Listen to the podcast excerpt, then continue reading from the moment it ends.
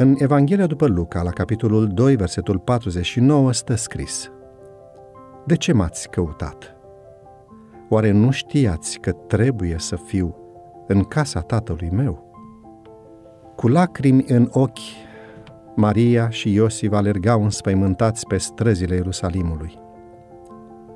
Isus, băiatul lor în vârstă de numai 12 ani, rămăsese din greșeală în cetate și era deja a treia zi de când nu mai știau nimic de el. Le treceau tot felul de gânduri prin minte și, în timp ce îl căutau cu privirea prin toate locurile unde presupuneau că ar putea fi, întrebau în stânga și în dreapta dacă nu cumva l-a văzut cineva. Când au intrat în curtea templului, amintindu-și privirea lui curioasă și întrebările lui rostite cu doar câteva zile în urmă, i-au auzit deodată glasul și inima li s-a umplut de bucurie. Dar pentru toată teama și disperarea lor, el a avut o singură scuză.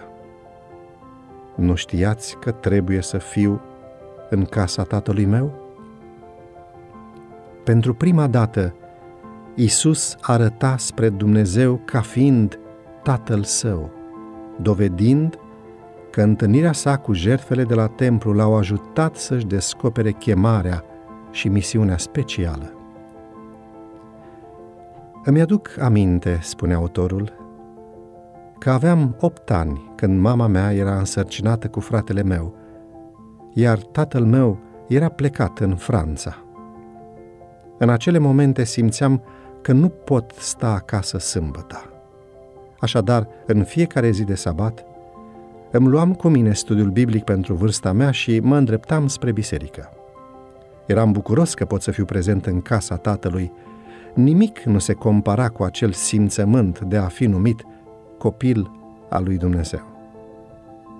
După un timp, tata s-a întors din străinătate, iar fratele meu era deja destul de măricel ca să poată fi scos din casă – așa că abia așteptam sabatul ca să mergem împreună la închinare. Eram cu toții prezenți în casa tatălui și ne era bine. Biserica noastră, poate mică și cu puțini credincioși, trebuie să fie pentru noi casa Tatălui nostru, locul unde ni se deschid ochii, unde înțelegem chemarea și misiunea pe care le avem.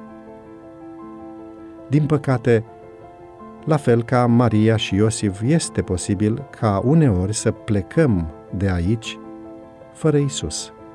Dar este datoria noastră să ne întoarcem și să-L căutăm.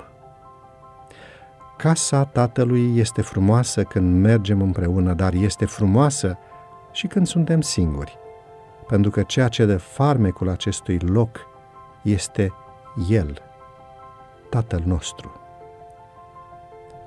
Doamne, învață-ne să prețuim întâlnirea cu Tine din fiecare sabat și să venim cu bucurie la casa Ta. Hotărăște-te ca în sabatul viitor să particip la toate serviciile divine din biserica Ta. Ajută-i și pe membrii familiei tale să meargă împreună cu Tine.